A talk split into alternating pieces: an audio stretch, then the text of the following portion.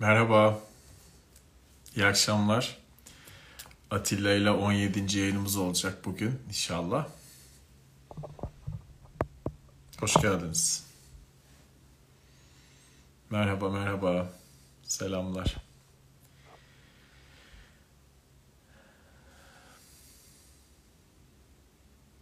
Şirin yengem geldi. Canım benim. Merhaba, merhaba. Hoş geldiniz. Atilla gelince bana yazarsanız çok sevinirim.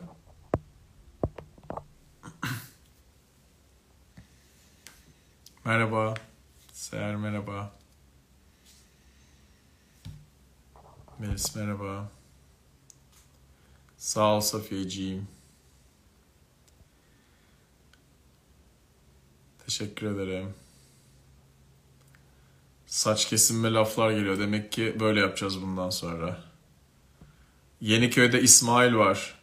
Giderseniz sizin de saçınızı keser. Bana sorabilirsiniz. Hoş geldiniz, hoş geldiniz.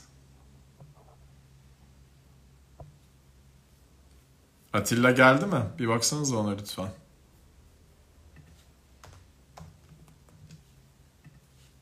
Tamam. Şimdi gelir o zaman.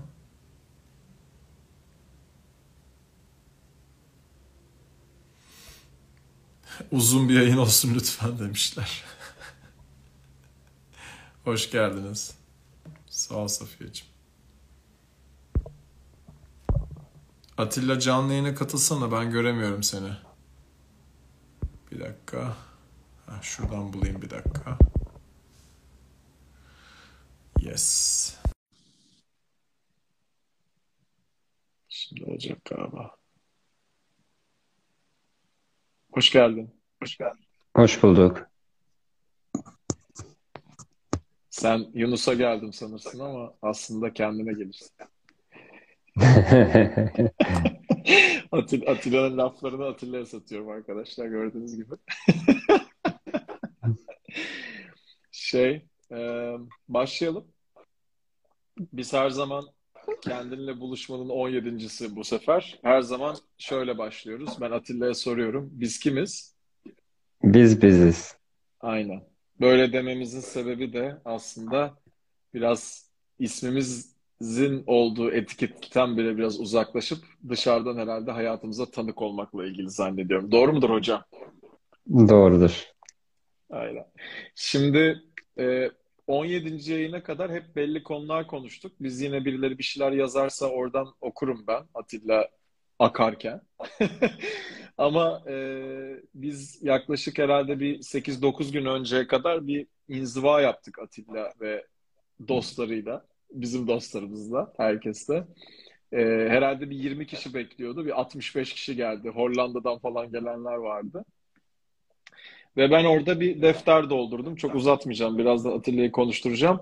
E, benim seçtiğim defter buydu orada. Bana bu geldi. O herkese bir sürü defter getirdi. Hatta bu defterin adı benimki Pasaportsuz Kuş. Çünkü ben öyle bir hayalim vardı eskiden. Pasaportsuz Kuş diye saçma sapan bir isimde bir kitap yazayım diye ama oldu öyle bir kitap. Önce şeyden başlamanı rica edeceğim. Sen bu defterleri, ya mesela çok özenliydiniz. Bir sürü hediye yaptınız bize o inzivada. Çok teşekkür ederim Burcu'ya da. Ee, bu Okusai'yi bir anlatır mısın insanlara? Çok enteresan bir konu çünkü bence. Başlamadan bizlere orada anlattın ya. Sonra da ben bir Tabii. şeyler girerim, oradan devam ederiz. Okusai. Ukiyo-e denen bir Japon sanatı var. Aynı Türklerin Çinisi gibi. Fakat orada o kadar doğal ki artık değer görmüyor. Japonya'da büyük kriz olduğu dönemde tabii ki Japonya'nın ticareti çay olduğu için o dönemde ellerinde artık kağıt kalmadığı için bu Hokusai'nin eserleri ve buna benzer sanatçıların ukiyo-e eserlerini Avrupa'ya kargoluyorlar. Tabii bu çayları da o dönem Van Gogh ve benzeri Batı'nın büyük sanatçıları içiyor.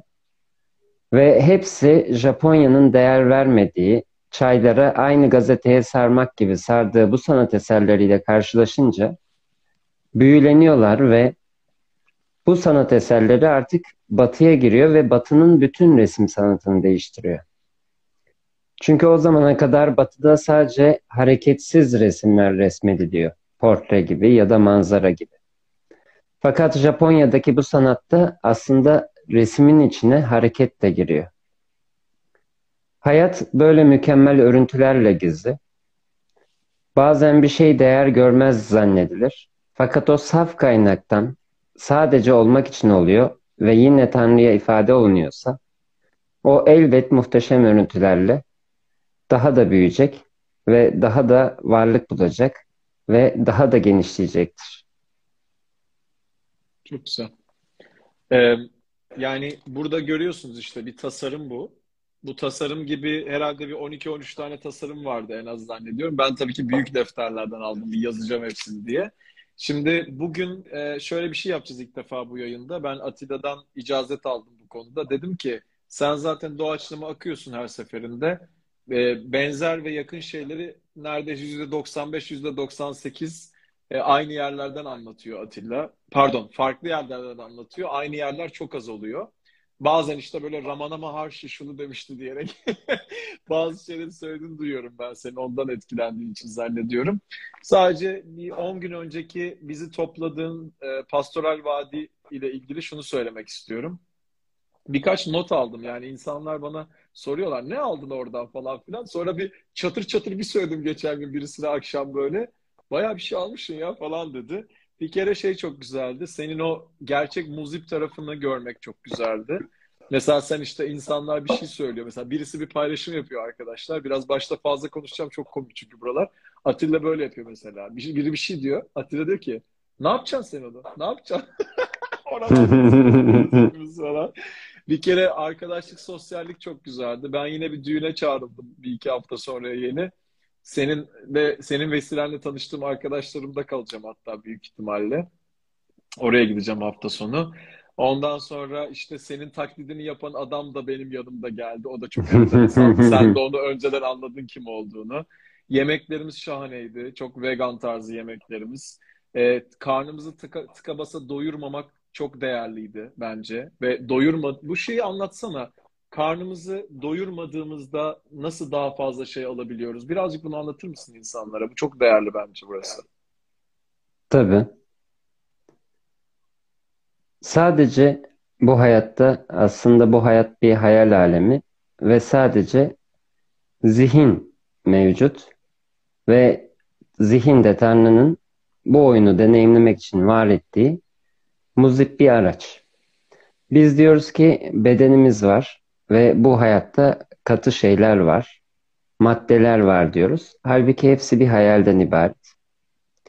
Ve besin de bunlardan biri. Eğer miden dolu olursa aslında zihnin dolu olmuş oluyor. Ve bu halde de aslında zihnin o boşluktaki huzur halinden uzak kalınabiliyor. İsteyen istediğini yiyebilir tabii ki. İstediği kadar da yiyebilir. Hiçbir sorun değil. Bu bir metot olarak algılanması için söylemiyorum. Fakat bu hayatta en küçük şeyden en büyük şeye kadar her şey birbirini tekrar eder. Bu halde de miden doluysa aslında zaten zihnin dolu olur. Zihnin boşsa zaten bedenin de daima canlı ve dinç kalacak ve besin ihtiyacı da zaten giderek azalacaktır. Atilla e, şey dedikçe bize e, hani yemezseniz daha çok şey alabilirsiniz belki dedikçe biz daha tıka basaydık. Ondan sonra Atilla bize dedi ki siz bolca tıka basayı yiyin dedi. Ondan sonra ondan sonra yememeye başladı insanlar.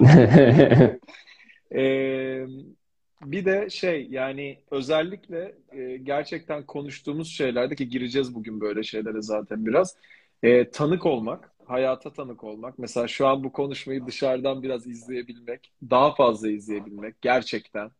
Ağzımdan çıkan sözleri sözlerle ilgili belki de kontrolüm olmaması ama bir açıdan da çok kontrolüm olması gibi bir konu. Belki buna gireriz. Ee, gerçek sükunetin ne olduğunu ben ilk defa seninle anladım. Senin bize yaşattığın sessizlik sükunet zamanlarından ufak da olsa çok daha uzunlarını yaşamıştım ama seninle beraber yaşadığım kadarı etkili olmamıştı onu söyleyeyim. Çok teşekkür ederim.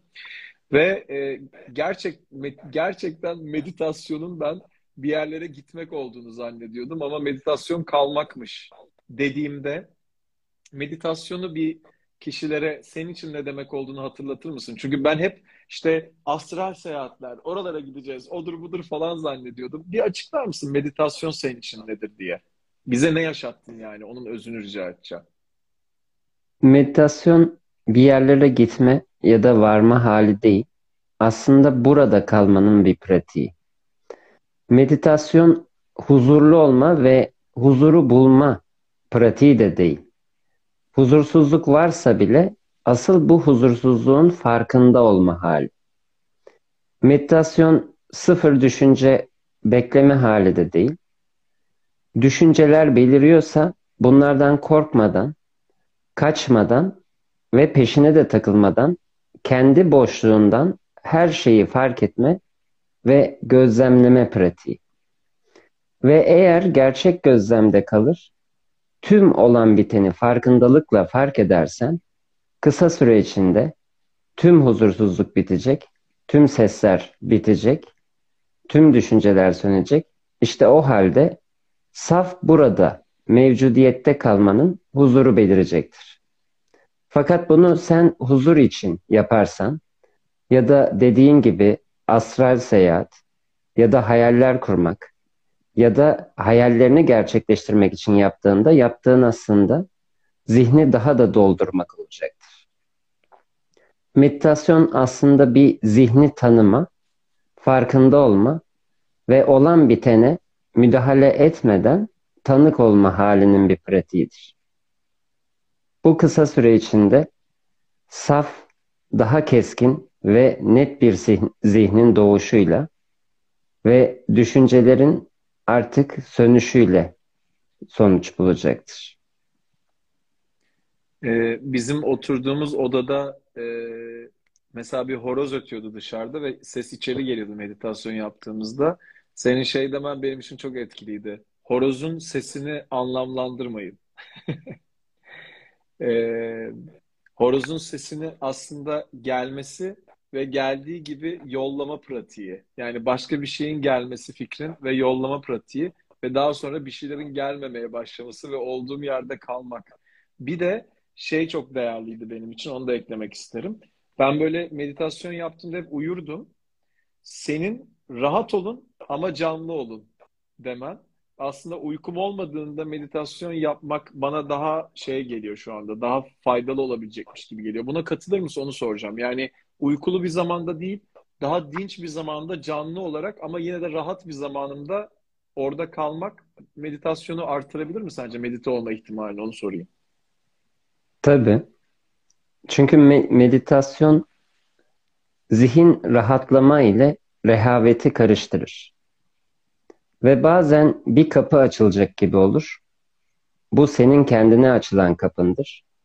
Zihin bu bilinmeyenden öyle bir korkar ki bu kapıyı kapatıp uykuya dalmayı seçebilir. Hı hı. Yani bütün devreleri ve şartelleri indirip uyku hali ortaya çıkabilir.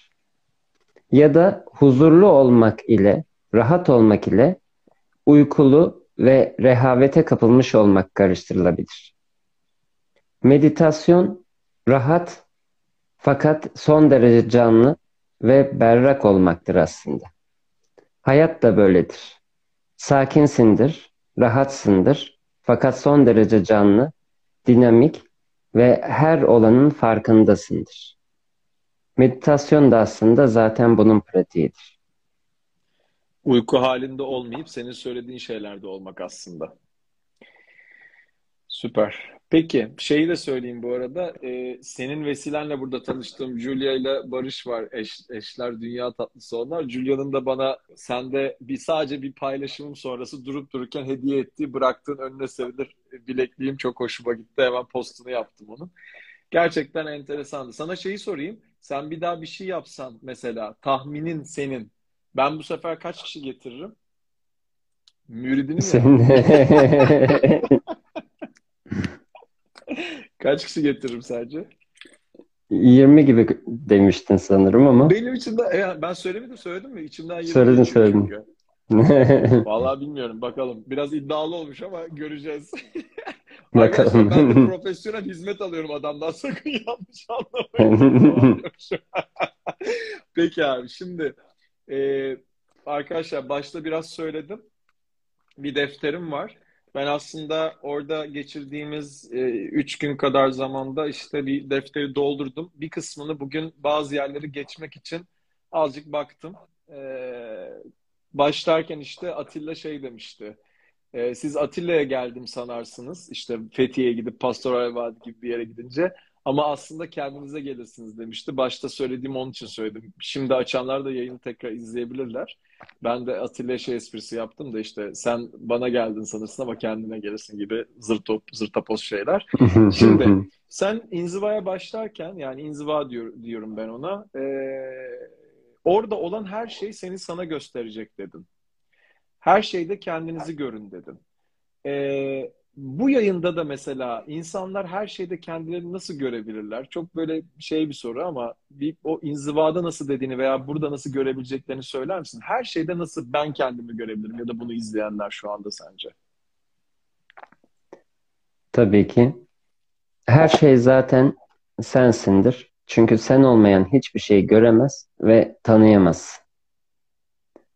Bu sebepten baktığın her şeyde kendi düşünceni izlersin, kendi yargılarını izlersin, kendini izlersin. Zihin sürekli olarak dış dünyaya yargılar yapıştırmak ve etiketler koymak ister. Bu şöyle bir adam, bu böyle bir adam. Bu tarz inzivalarda da kendine, kendin için, kendini keşif için derin bir adım atmış oluruz. Ve bazen zihin coşup sürekli olarak daha fazla tanım üretmek, yargı üretmek ister. Ve bu şöyle bir adam, bu şöyle bir kadın der. Halbuki hepsi senin kendinle ilgili tanımlarındır. Bugün bu yayında da belki Atilla'yı dinlerler, belki Yunus'u. Fakat ne olursa olsun Yunus'ta da kendini dinler, Atilla'da da kendini dinler. Bunun farkında olur, bunu idrakinde tutar ve zihninde bunu çevirirsen o zaman her şey senin rehberliğin olur. O halde tüm yargıların da senin rehberliğin olur. Kurtulmaya çalıştığın ego da senin rehberliğin olur. Biz rehberliği hep bu güzel sözlerde ve hep erdemli şeylerde ararız. Aslında en büyük rehberlerimiz kaçıp kurtulmaya çalıştığımız şeylerdir. Yargılarımızdır. Çünkü yargıladığın her şey sensindir ve sana senin olmadığın şeyi gösterir.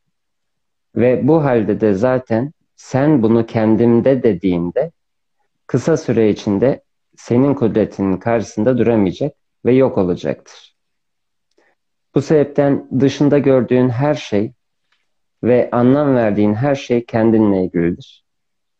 Bunu bildiğin anda zaten muazzam bir güç senin içinden doğar.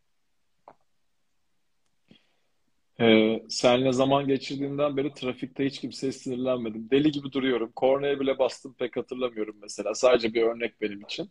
Çünkü e, o aceleyle veya işte acele olmasa da kendime hak görerek e, or, bir yerden bir yere giderken artık böyle biraz dışarıdan tanık olup oradaki o sıkışıklığı da yaratan acaba ben olabilir miyim diye kendime sormaya başladım. Sadece bir örnek bu trafikteki. Tam bu söylediğine geliyor çünkü. Ee, şeyde tek niyet kendini keşfetmek dedin. O da tam bununla ilgili zaten. Yani başlarken tek niyet kendini keşfetmek. İnsanlar Atilla'ya gelmiş olabilir, insanlar birçok şeye gelmiş olabilir, insanlar hiçbir şeye gelmemiş olabilir ama her zaman olay yine ilk başta kendini kendini keşfetmeye ve kendini fark etmeye geliyor galiba değil mi? İlk başlarken bu niyeti koymak neden sence önemli onu soracağım sana. Çok yalın bir konu ama bence değerli bir konu bu da. Tabii ki. Tüm oyun zaten olmadığın şeyi oynamak ve bu sonlu görünen oyunun içinde sonsuz olan kendini keşfetmek. Ve tüm her şeyin aslında tüm yaşananın tek gayesi var. O da senin kendini hatırlaman ve kendini keşfetmen. Ve varoluşta kendini keşfetmekten daha değerli ve daha mucizevi hiçbir şey yoktur. Bu sebepten deneyimler yaşarız. Bu sebepten bu oyunda bir sürü deneyim karşımıza çıkar ve her birinde daha çok özgürleşir, daha çok kendimizi keşfederiz ve tüm bu tanımlar, etiketler, tüm kavramlar, tüm olmadıkların bittiği noktada bu hiçlik ve boşluk halinden tanımlanamayan sen doğar ve bu gerçek özgürlüktür. Zaten gerçek özgürlüğün aslında cesaretini de anlattın başlarken bizlere. Onun da notu vardı bence. Ben de doluluk halinden vazgeçebilmek dedin aslında. Mesela ben bugün bir danışanımla konuşuyordum. Her şeyi bir yere oturtmaya çalışıyor. Ben de işte hayatımda seninle konuşurken ona şunu söylüyorum. Bir şeyleri bir yere oturtmak ya da bir şeyleri bir yere doldurmak ya da bir şey yerine bir şey söylemek yerine tamam lazım demeyeyim de o zaman ne diyeyim yerine işte bıraktığın önüne serilir gibi o doluluktan birazcık vazgeçebilmek, bir salabilmek diyorum. Aslında bu konudan bahsediyoruz değil mi? Doğru. Buda'dan bir örnek vermiştin. Sonra ben sana gelip soru sormuştum hatırlarsan belki. Bu şey e, şeyle birisiyle yürüyordu. Sonra bir sinek konuyordu. O hikayeyi bir anlatır mısın? Çok e, enteresan geldi bana o da. Bir anlatırsan sevinirim. Tabii. Bu da bir öğrencisiyle birlikte yürümektedir. Ve alnına bir sinek konar. Sineği kovar. Bir adım attıktan sonra aynı hareketi tekrar yapar.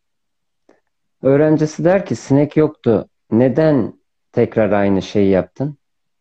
Az önce yaptığımda farkındalıksız yapmıştım der.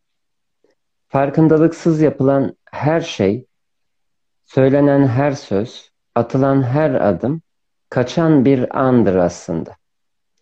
Bu hayatta biz bu anları tanığı olmak için varızdır ve gerçek anlamda farkındalıkla tanığı olunan her an mucizevidir. Bu sebepten Buda'nın bu hikayesi aslında farkında olmaya çok güzel bir örnek teşkil eder.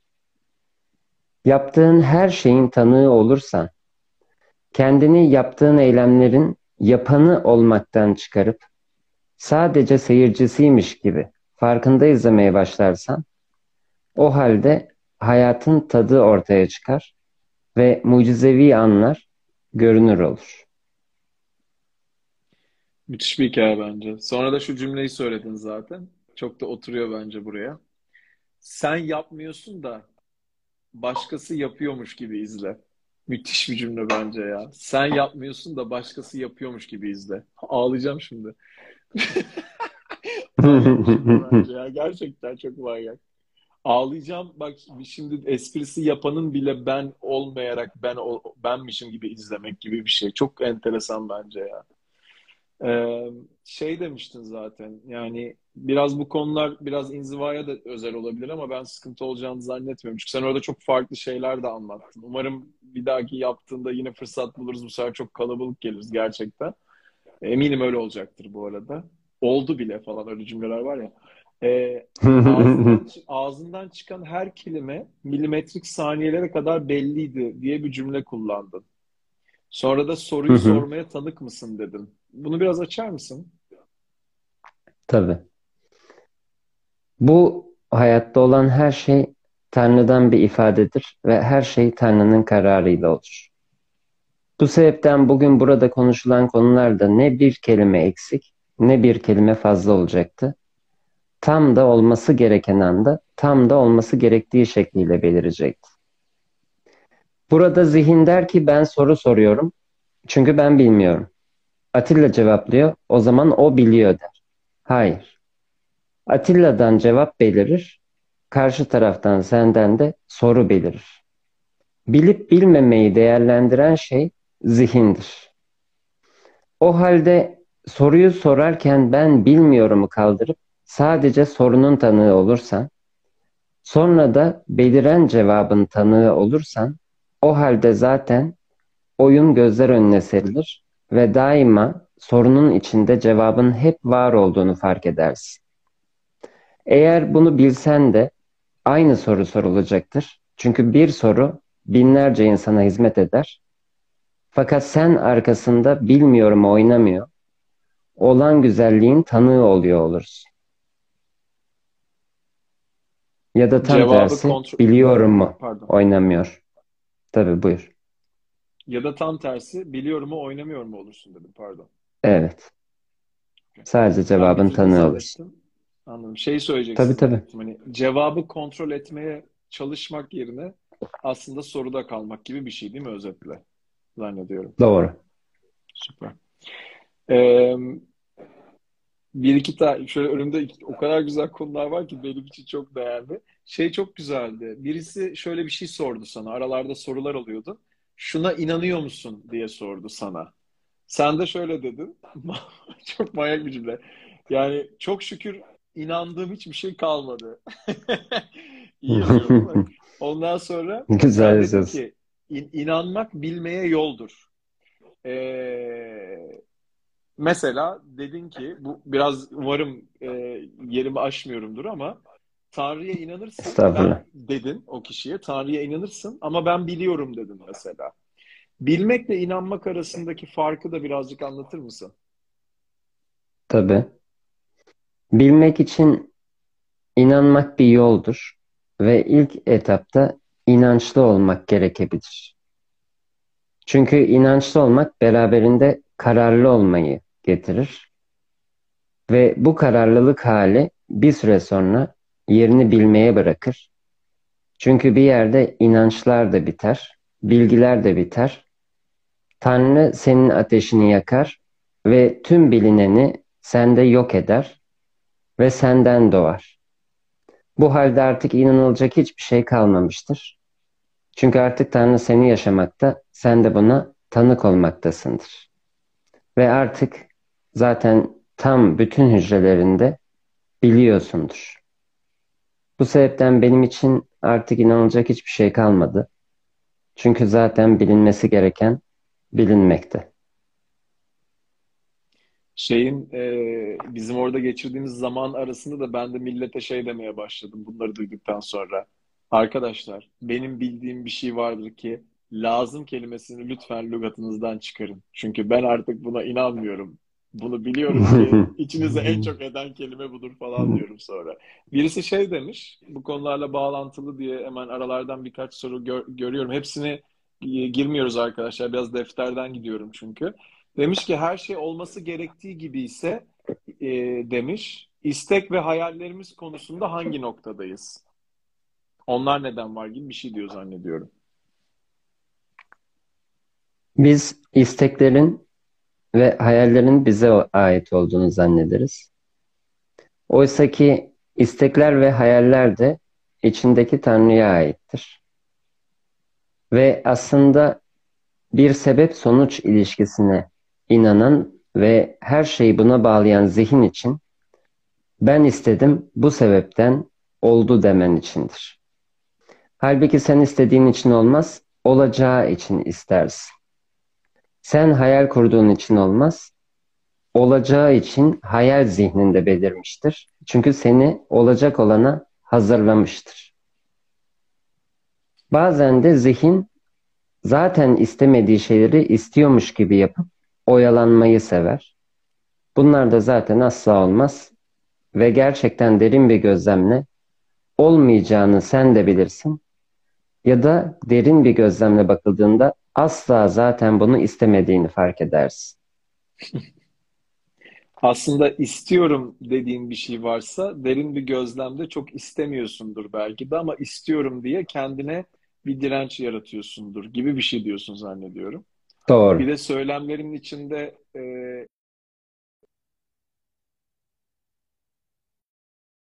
Hem söylemlerin içinde bir de şey vardı. Kınadığınla sınanırsın konusu çok geçti bence şu anda. Ee, ben zaten artık herkes için bu e, bir hakikat oldu bence yani. Bunu hayatında bir şeyleri deneyimleyen insanlar bir şeyleri kınıyorsa benim böyle bir şey olmaması gerekiyor hayatımda ya da şöyle olmalı falan diyorsa ondan sonra zaten hepimiz yani kınadığımızı sınanıyoruz yani. Bu burada hepimiz adına konuşabileceğimi zannediyorum ya da biliyorum diyeyim. Ee, şimdi sen insanlarla konuşurken ilk başta enteresan bir şey yaptın. Burada seni gören insanlar tabii her zaman dingin. Yani benim algımda öyle zan öyle zannediyorum, öyle görüyorlar. İşte böyle e, şeker adam, e, işte çok motomot adam, çok böyle bir adam. Herkesin bir algısı var zaten az çok.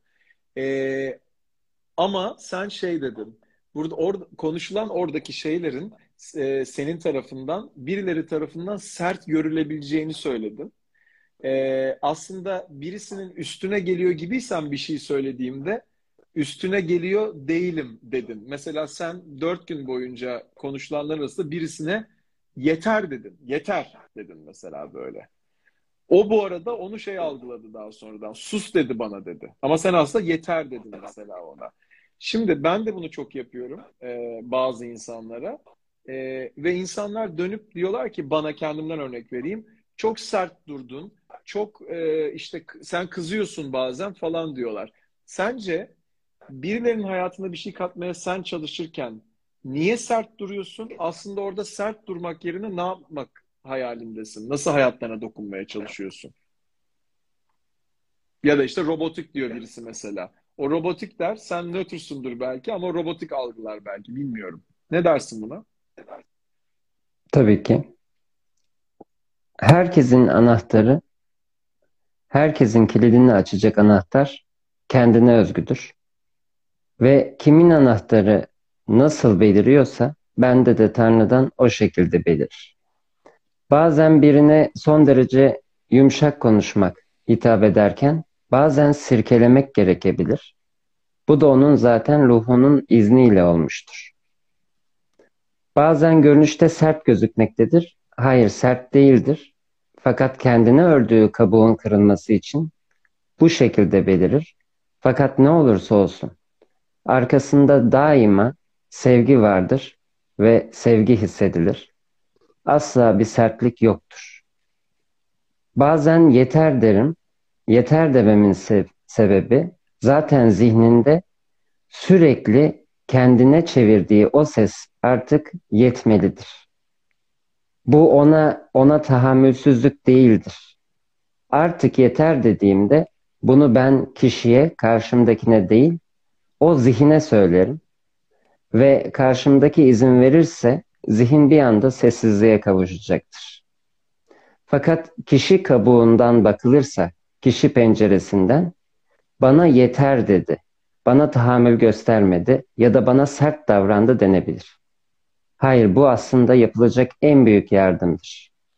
Çünkü zihin bazen bir şeyleri sürekli tekrar etmeyi ve durdurmadan sürekli motor gibi tekrar edip seni buna inandırmaya çalışır. Bazen ona sert bir şekilde seslenmek gerekir.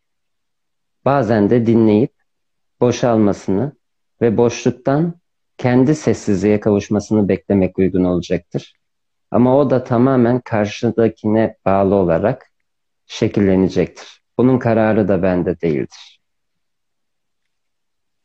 Bütün bu şu, şu ana kadar konuştuklarımızı böyle özetleyen bir cümle de kullanmışsın çok kısa bir yerde. O da şu.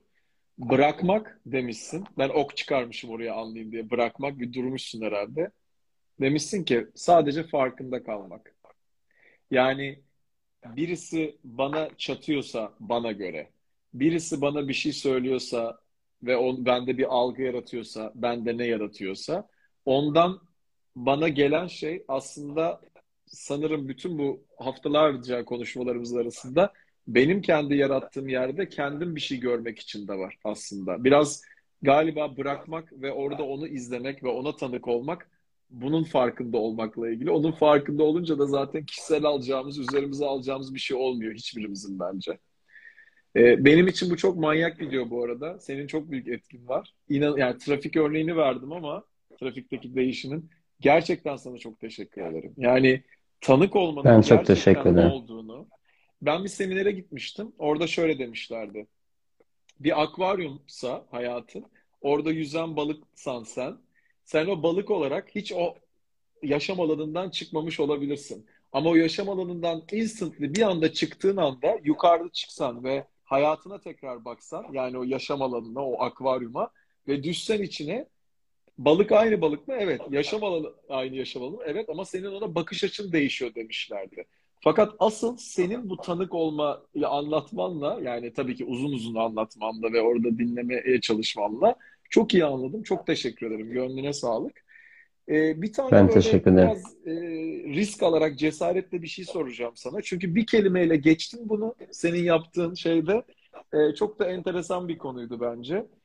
E, astral seyahatler, sekizinci boyutlar falan bunları birazcık böyle sözlerin arasında söylerken çok girmedik bu sefer. Ama sen şöyle bir şey söyledin. Bunu birazcık açarsan çok sevinirim. E, sen hayatın her zaman bir film olduğunu, birçok zaman bir oyun olduğunu çok değerli bir şekilde anlatıyorsun. Hatta daha sonra gireriz belki bu şeye. E, Inception'daki adamdan bahsettin falan. Orada yönetmenden, film oluşundan. Belki gireriz ona.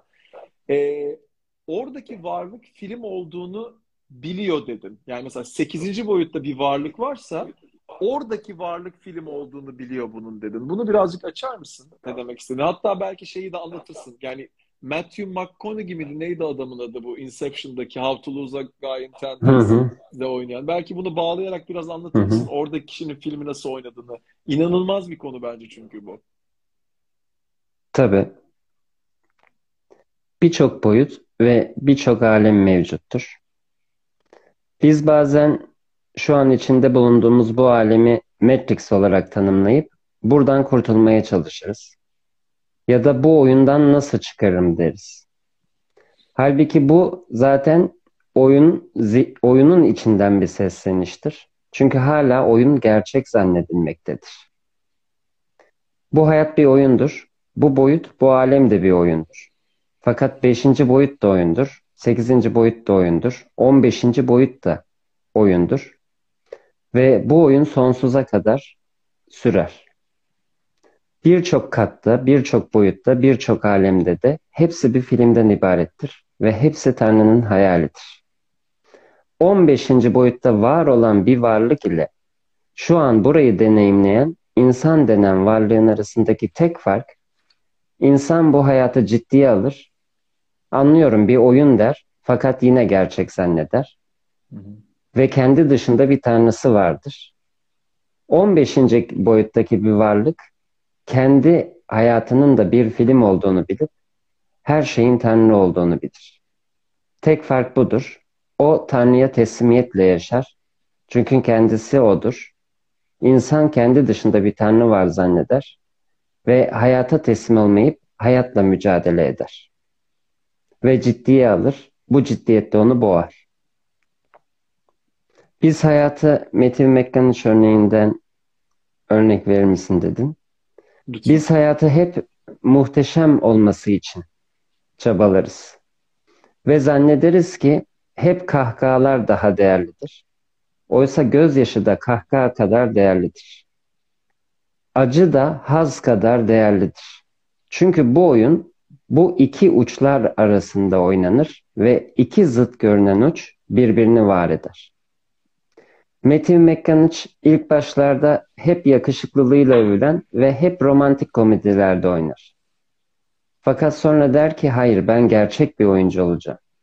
Kilo verir, zayıflar, çirkinleşir, uyuşturucu satıcısını oynar. Başka bir filmde sümükleriyle ağlayan bir babayı oynar. Acı çeken bir adamı oynar ve gittikçe çirkinleşir. Daha acı çektiği roller oynar. Ve şu an biz Matthew McConaughey'dan çok büyük bir oyuncu diye bahsederiz. Çünkü yaptığı şey çok değerlidir. Hayat da böyledir. Zihnin gözünden bakarsan sadece kahkahayla ve sadece zihnin istediği şeylerle dolu olmasını ister. Oysa ki bu hayatın, bu oyunun deneyimlenmesinin en güzel yanlarından biri de bu gözyaşlarıdır, acıdır, hüzündür. Her türlü duygudur. Çünkü her türlü duyguyla bir hayat var olur. Bir de şeyleri söyledin. Ee, onları not almışım şimdi öbür sayfada buldum. Tam bu Matthew'dan bahsederken. Ger gerçeğinden bakmayarak gerçeği arayamazsın. Gerçeğinden bak, rol olduğunu kabul et. Ee, Matthew işte o Interstellar'daki adam oyuncu olduğunu biliyor. Yönetmenle savaşıp durursa sıkıntı. Bu arada yönetmen de kendisi zannediyorum. Bu benim yorumum. Anladığım kadarıyla. Çünkü Tanrı dışarıda değil aslında Hı diyorsun. hı. Can atarak oynayacağın bir rol var. Yönetmen sana rolü verdi. Ya tadına var ya sıkıntı yaşa. Çok manyak ya. Ya burayı var ya yani kaç kere okuyacağım bilmiyorum yani. Yönetmen sana rolü verdi. Ya tadına var ya sıkıntı yaşa. Manyak laf bence. Gönlüne sağlık yani valla. Teşekkür ederim. Bir de sonra da şeyi söyledin. Biz şimdi eski hayatlara baktığımızda mesela ben çok üzülürdüm öyle bir hani şey gibi. Sen hani şeyi anlattın ya inzivada. Kedilere bakıp üzülen insanları anlattın ya. Ay bu insanların hepsi öldü falan hani gibi bakıyordum böyle. Sen sonra burada şöyle bir cümle söyledin. Ee, şimdi birisi aşağıda şey yazmış biraz önce. O zaman bu yayın da mı oyun? Evet bu yayın da oyun. Ama oyunu nasıl oynayacağımıza biz karar veriyoruz. Sen de kalmaya karar veriyorsun. Kalıyorsan işte yani aslında bence. Yani ben bunları duyuyorum Atilla'dan. Belki 10 sene sonra dedi, belki 100 sene sonra bugün oynadığımız oyun insanlara komik gelecek demiştin. Yani bir Charlie Chaplin'i izlemek gibi mesela geliyor bana bunu söylemek. Ee, o zaman da aslında bütün inziva boyunca bize şu anki gibi oyunların hepsinin ne kadar muzip olduğunu e, hatırlattığın için ben çok teşekkür ederim. Çünkü ya- yaşadığım şeyler o kadar absürt ki bir yandan benim hayatımda ve birçok kişinin öyledir. Ama o kadar muzip ki bir yandan yani. Çok teşekkür ederim. Yani hatırlattığın için bu kadar Çok net teşekkür ederim. yerlerden manyak bir şey ya. Yani gerçekten Ahmet'le biz böyle Ahmet bana şöyle yapıyor ya hayatımda görmedim senin inzivada böyle yapıyor falan. Şey ya. Çok Ahmet Kırtok yani düşünsene. Peki. Ee, bir de sükunetten biraz bahsedelim. Bu yayını bir tık uzun tutarız normale göre. Zaten öyle rica ediyorlar. Senin için sorun yok değil mi? Vaktin var birazcık. Tamam. Var. Yani öyle bir buçuk saat yapmayız ama birazcık gideriz şimdi. Ee, bir saate yakın tutarız uygunsa. Şöyle, çok fazla konuşursan nasıl duyacaksın? Sadece sus ve duymaya izin ver. Yani benim zaten önemli konularımdan bir tanesi. Bunun farkındayım. Ee, bazen yazanlar da oluyor.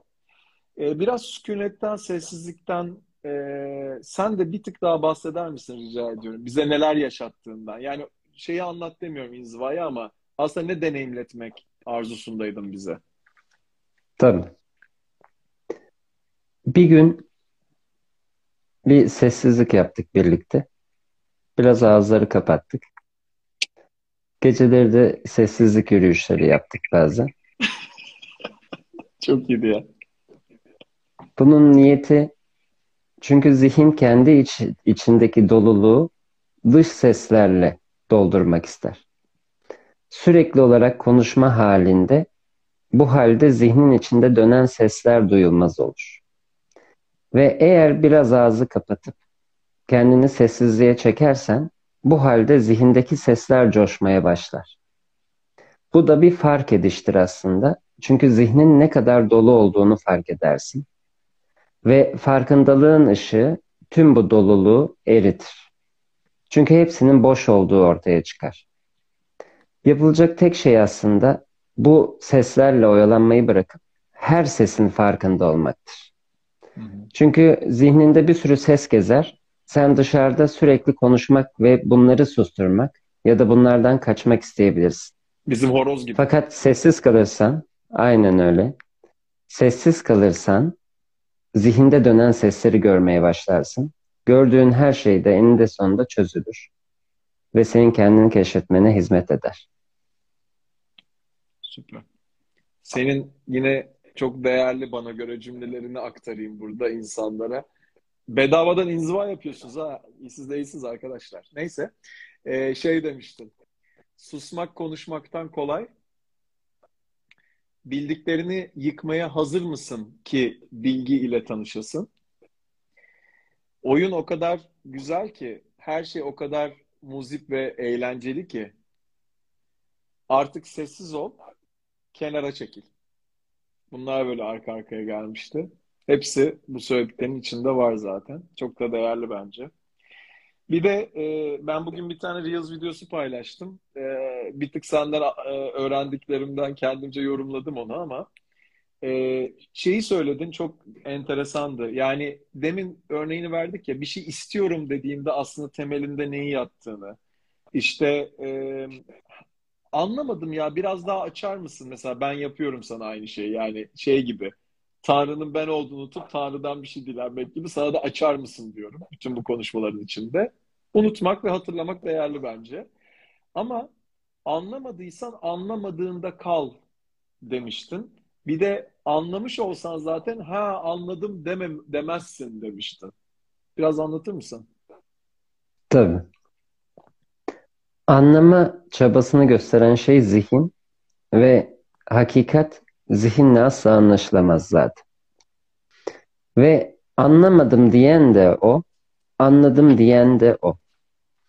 Çünkü Tanrı anlamaz, Tanrı anlayışın kendisidir. O halde anladım diyen de, anlamadım diyen de kişiliktir. Yapılacak tek şey kişiliği kenara çekmek ve onun erimesine izin vermektir. Fakat anlamak da, anlamamak da kişiliği var eder. O halde de zaten anlayış doğmaz. Ve eğer gerçekten bir idrak gelirse anladım diyecek bir vaktin bile olmaz. Anladım diyecek zaten kişi ortada olmaz. Çünkü bu öyle bir anlayıştır ki sadece ortaya fark ediş ve anlayış ortaya çıkar. Sen de sadece bunun tanığı olursun. Şimdi anladım bile diyemez.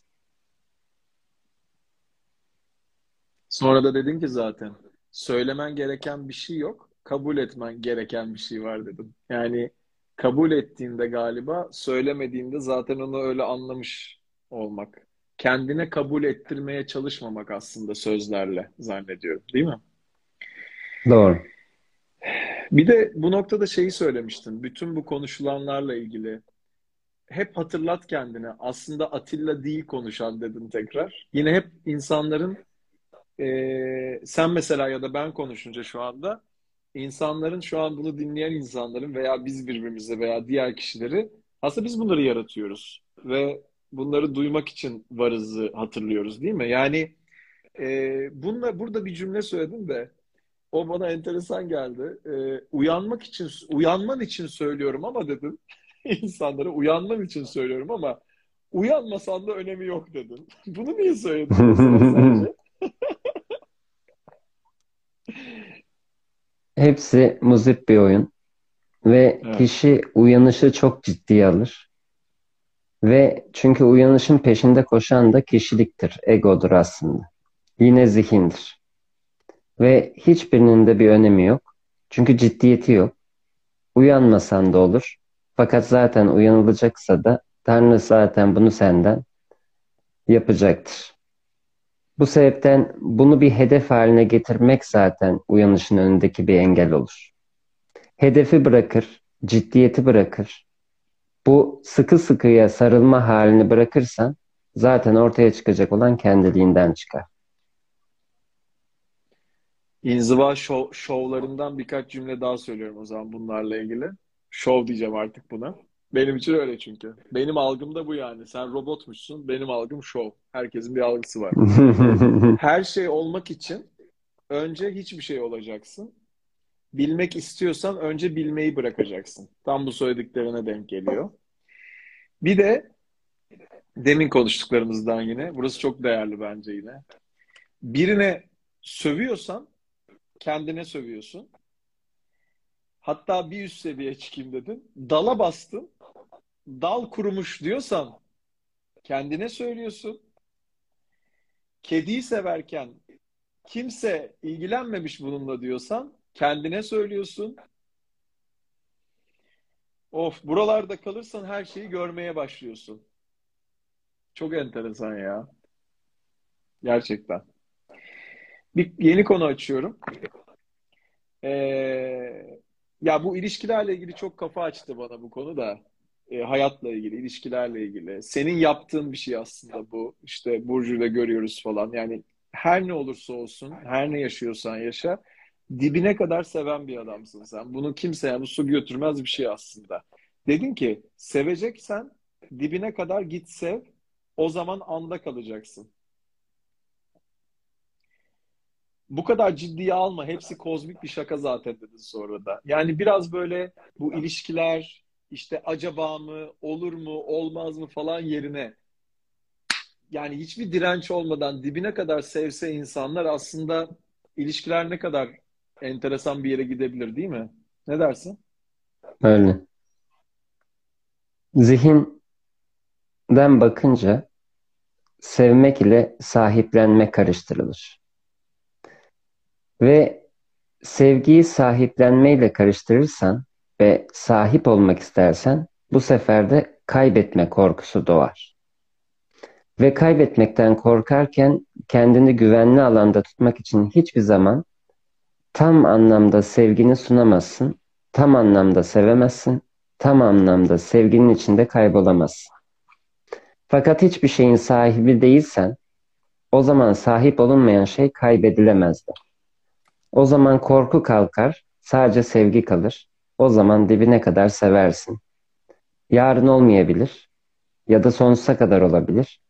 Fakat sen sadece sevginin kendisi olursun. Ve tüm sevgini sunarsın. Tam aslında birinin sorduğu bir soruya cevap verdin ama iki üç kere yazmışlar. Evlat acısı konusunda ne dersiniz diye. Tam bundan bahsettim. Ee, ama birazcık daha bir şeyler söyler misin hanımefendiye mümkünse? Çünkü birkaç kere yazdı çok rica etti de. Tabii ki.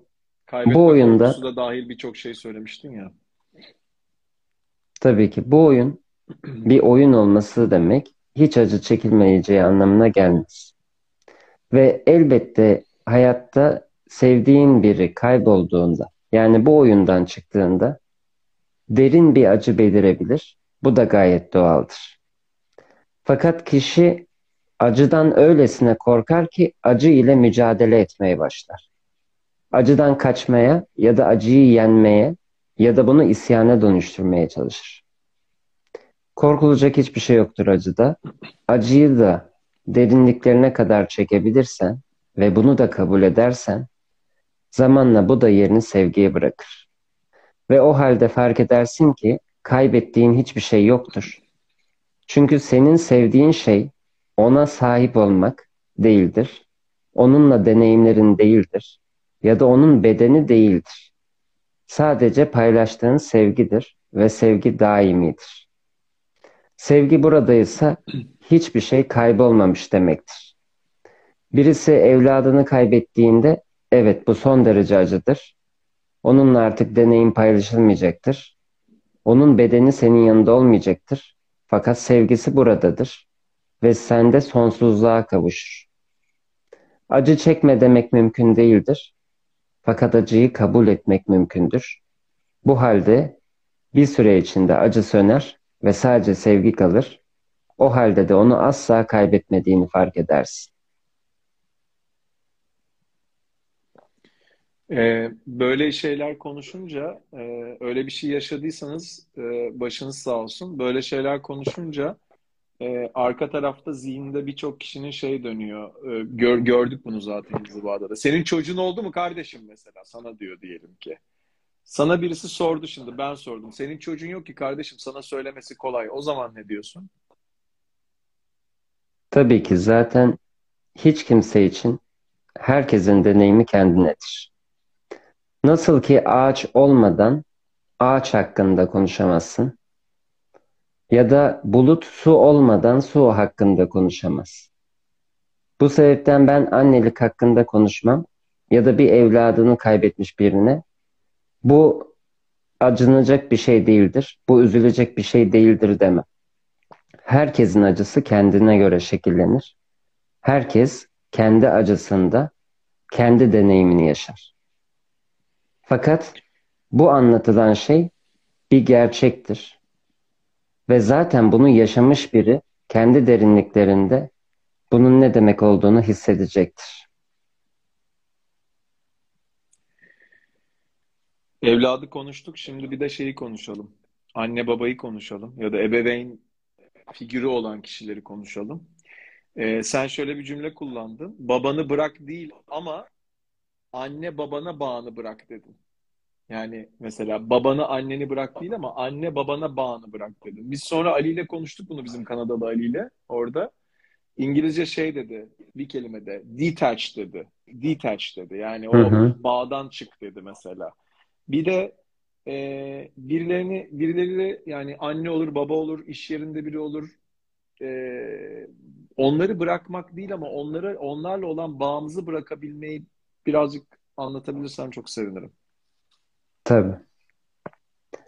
Zihin bu hayatın gerçek olduğuna inanır. Gördüğünün, algıladığının, kokladığının, duyduğunun gerçek olduğuna inanır. Oysa bunlar gerçek değildir.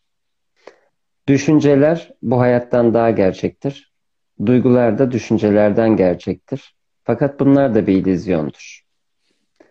Yapacağın tek şey bırak dediğimde zihin der ki ne demek? İşimi mi bırakacağım? Eşimi mi bırakacağım? Ya da anne babamı mı bırakacağım? Hayır. Onlarla kurduğun bağları bırakman yeterlidir.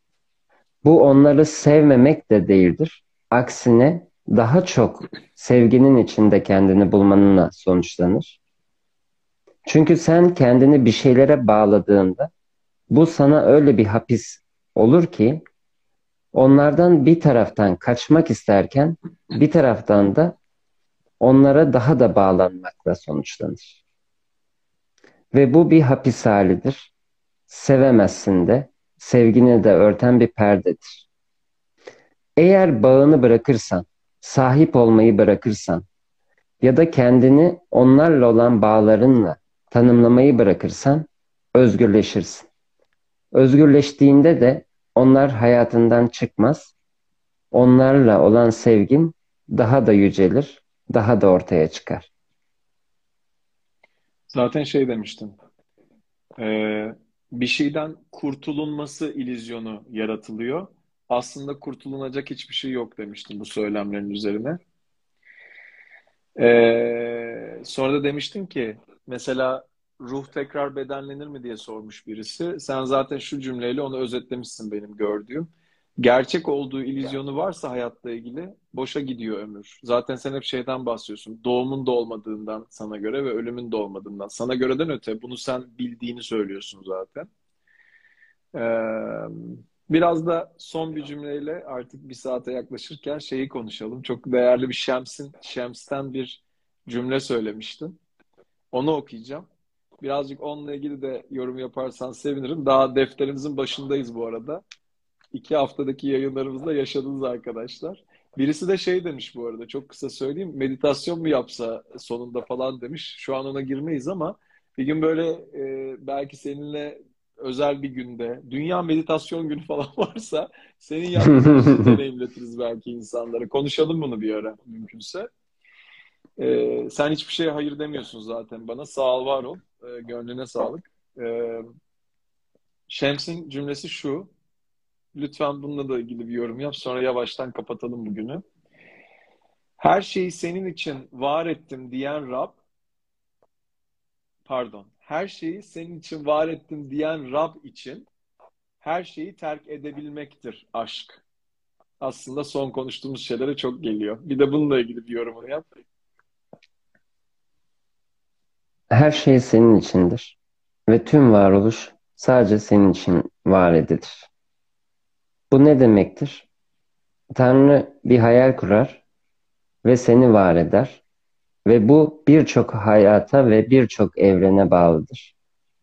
Sen o kadar hoşuna gidersin ki tüm evreni senin için yeniden siler ve yeniden var eder.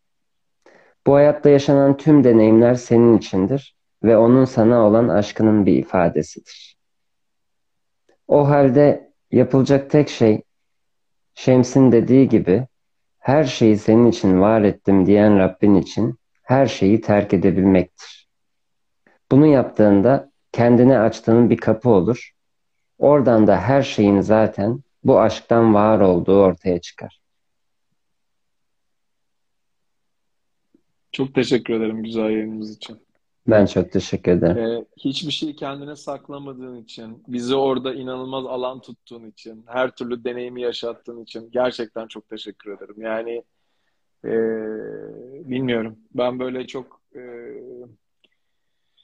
inandığım bile bir şey değil yani bildiğim bir şey olduğunda nasıl promote edeceğimi bunu şey yapıyorum yani hayal ediyorum. E, umarım kısa sürede yine yaparsın bir şeyler. E, bana da uyan bir zaman olursa kızımla önüme geçmezse zamanımın elimden geleni yapacağım gelmek için. Çok teşekkür ederim sana. Ben de çok teşekkür ederim. Katıldığınız için ve güzel yorumlarınız için bir sürü Allah razı olsunlar vesaireler. Çok çok sağ olun. Allah sizden de razı olsun. Siz kendinizden razı olun yani. Çok teşekkür ederiz. Bu yayını da kaydediyoruz bu arada. Soranlar vardı. Ee, ben kendi sayfamda kaydediyorum. Bir de podcast olarak koyuyoruz. Ee, mr.vesile podcastlarında bulabilirsiniz bu, bu, bu yayınları da. Onun için yürüyüşte vesaire Mr. Vesile podcastlarında bulabilirsiniz. Çok teşekkür ederim benimle paylaştığın için bunlara. Çok çok sağ ol. Çok çok sağ ol gerçekten. İyi akşamlar herkese. Çok teşekkür ederim. Görüşürüz. Hadi bay bay. Çok sağ ol.